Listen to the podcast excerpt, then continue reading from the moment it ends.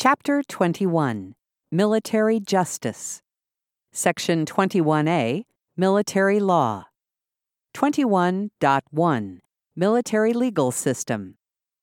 The strength of the military depends on disciplined service members ready to fight and win our nation's wars.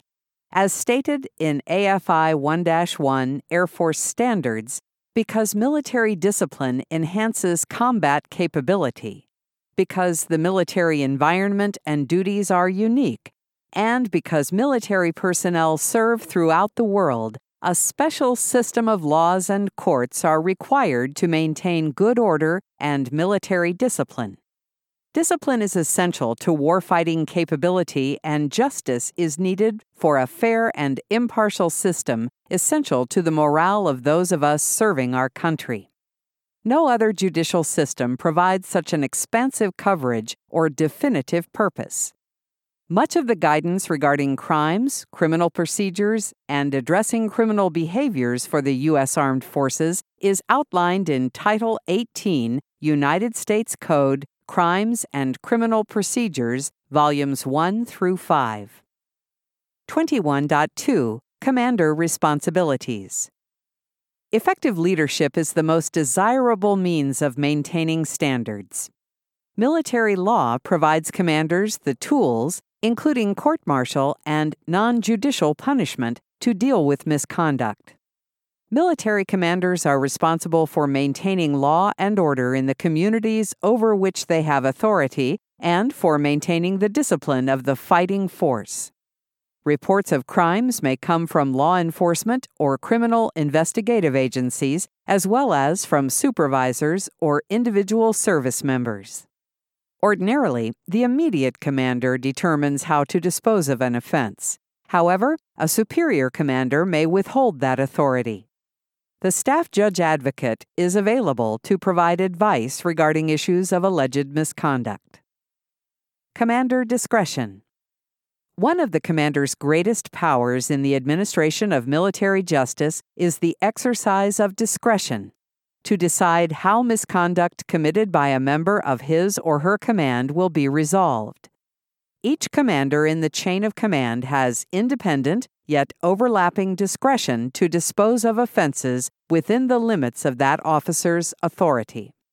A commander may dispose of a case by taking no action, initiating administrative action against the member, offering the member non-judicial punishment, or preferring court-martial charges. If a commander believes preferred charges should be disposed by court-martial, the charges are forwarded to the convening authority. The convening authority must personally make the decision to refer a case to trial. Charges may be referred to one of three types of court-martial: summary, special, or general. twenty-one point three, Individual Responsibilities. The military justice system is a tool used to correct breaches of discipline. All airmen have a general responsibility to be familiar with the military justice system, correct marginal or substandard behavior or duty performance of their subordinates, and support their commander in the application of the military justice system for maintaining good order and discipline. This requires becoming involved when breaches of discipline occur and reporting all such violations to the proper authorities. Individuals should be prepared to investigate incidents when ordered to do so. It is important for all airmen to be familiar with the right against self-incrimination, know what resources are available regarding legal investigations, and seek advice before acting. Self-reporting of criminal conviction.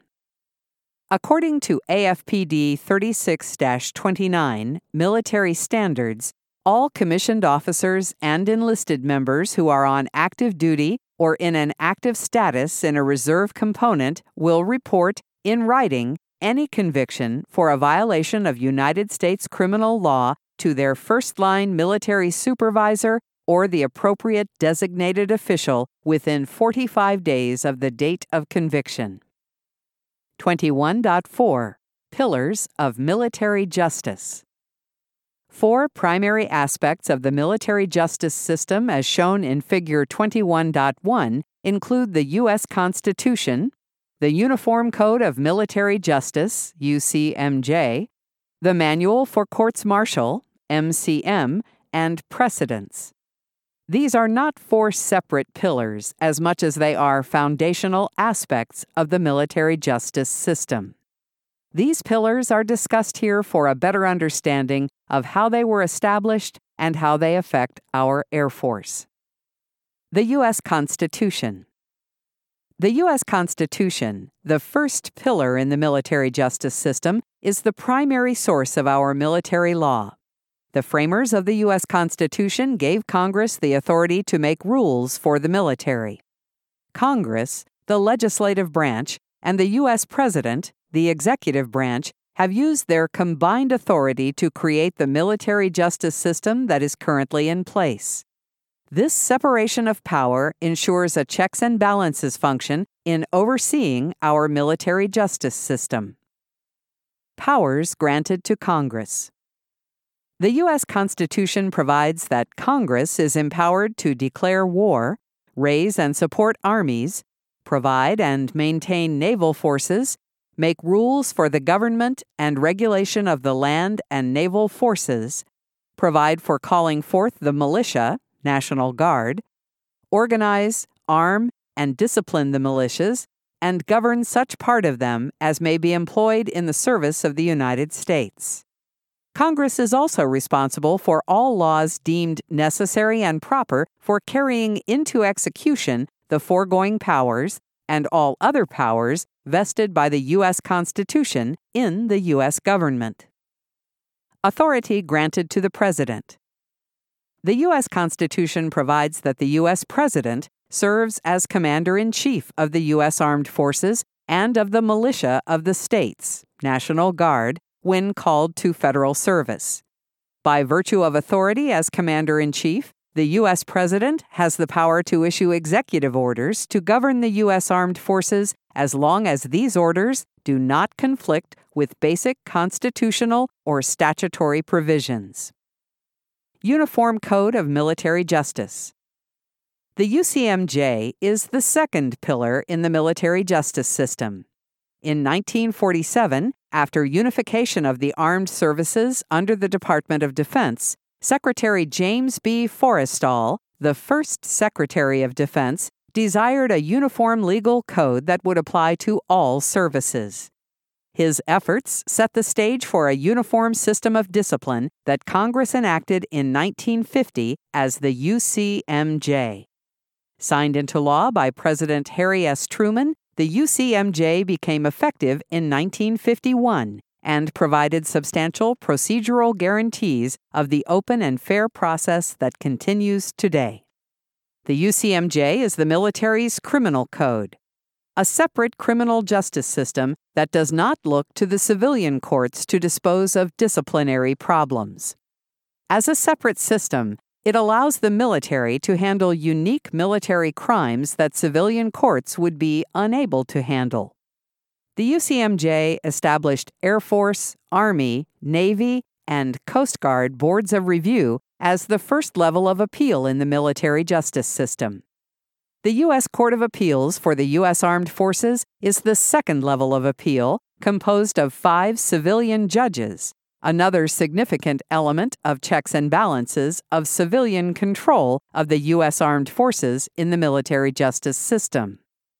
In addition to specific articles that enforce good order and discipline in the military, the U C M J includes rules and regulations used to administer military justice, as well as procedures for court-martial and non-judicial punishment handlings.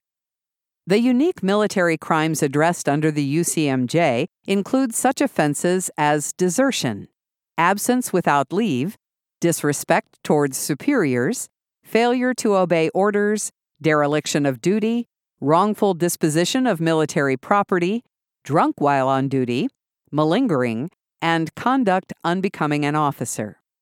The U C M J also includes provisions regarding punishing misbehavior before the enemy, improper use of countersign, misbehavior of a sentinel, misconduct as a prisoner, aiding the enemy, spying, and espionage. Today's U C M J reflects centuries of experience in criminal law and military justice and guarantees service members rights and privileges similar to, and in many cases, greater than those granted to civilians. Manual for Courts Martial. The M C M, the third pillar in the military justice system, sets out rules for evidence, procedures, maximum punishments, and standardized forms intended to provide military law guidance to commanders and judge advocates. Furthermore, the M C M contains a wide range of materials regarding rules for courts martial, military rules of evidence, punitive articles, and non-judicial punishment procedures. Appendix one of the M C M contains the U S Constitution. Appendix two of the M C M contains the U C M J.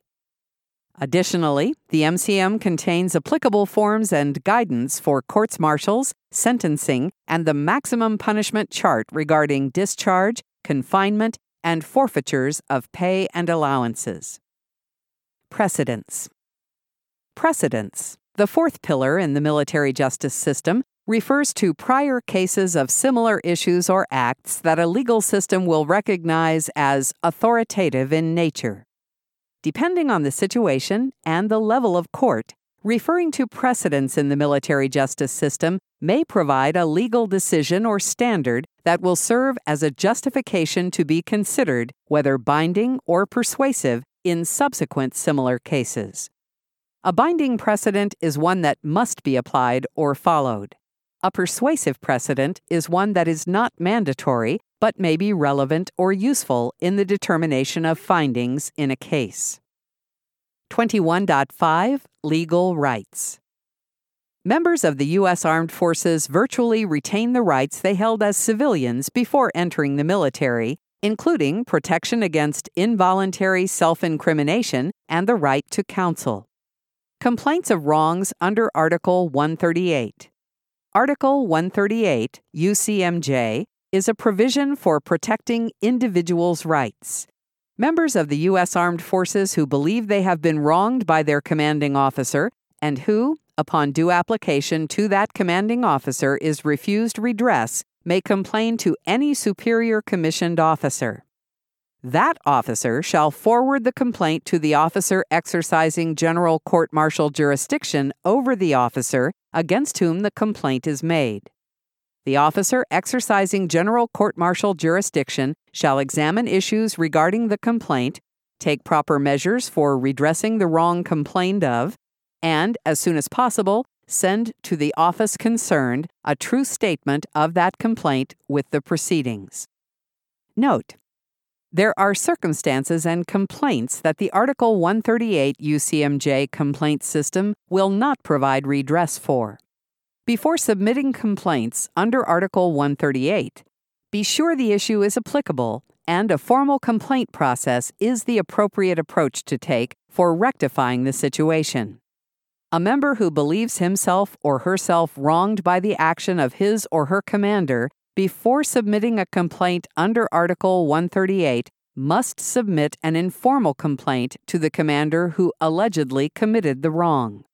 A complaint, in writing, to that commander or designated representative is sufficient.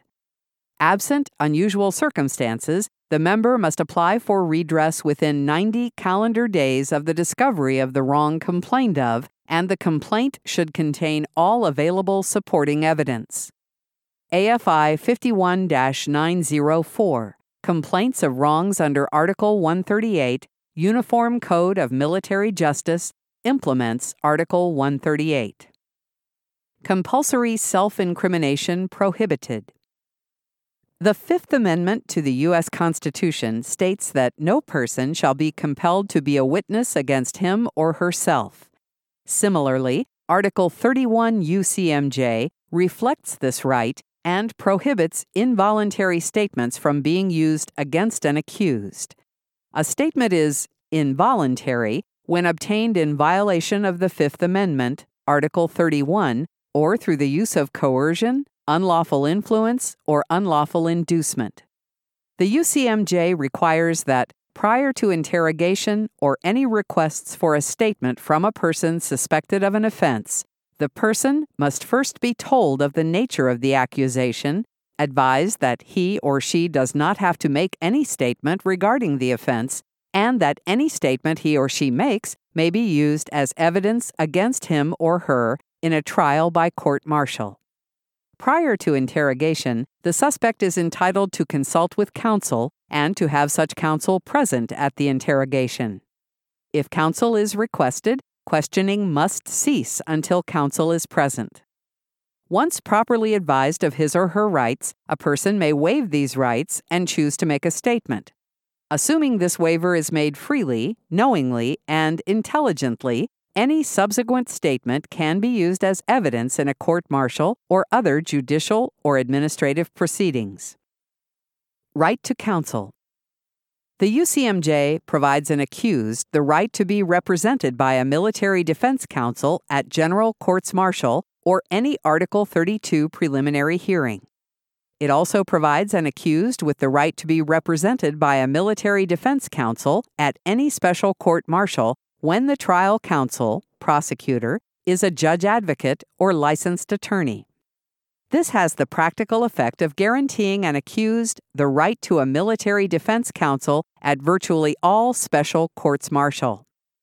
Although the U C M J does not grant an accused the right to counsel at summary courts-martial or when facing non-judicial punishment under Article fifteen, the Air Force provides military defense counsel as a matter of policy.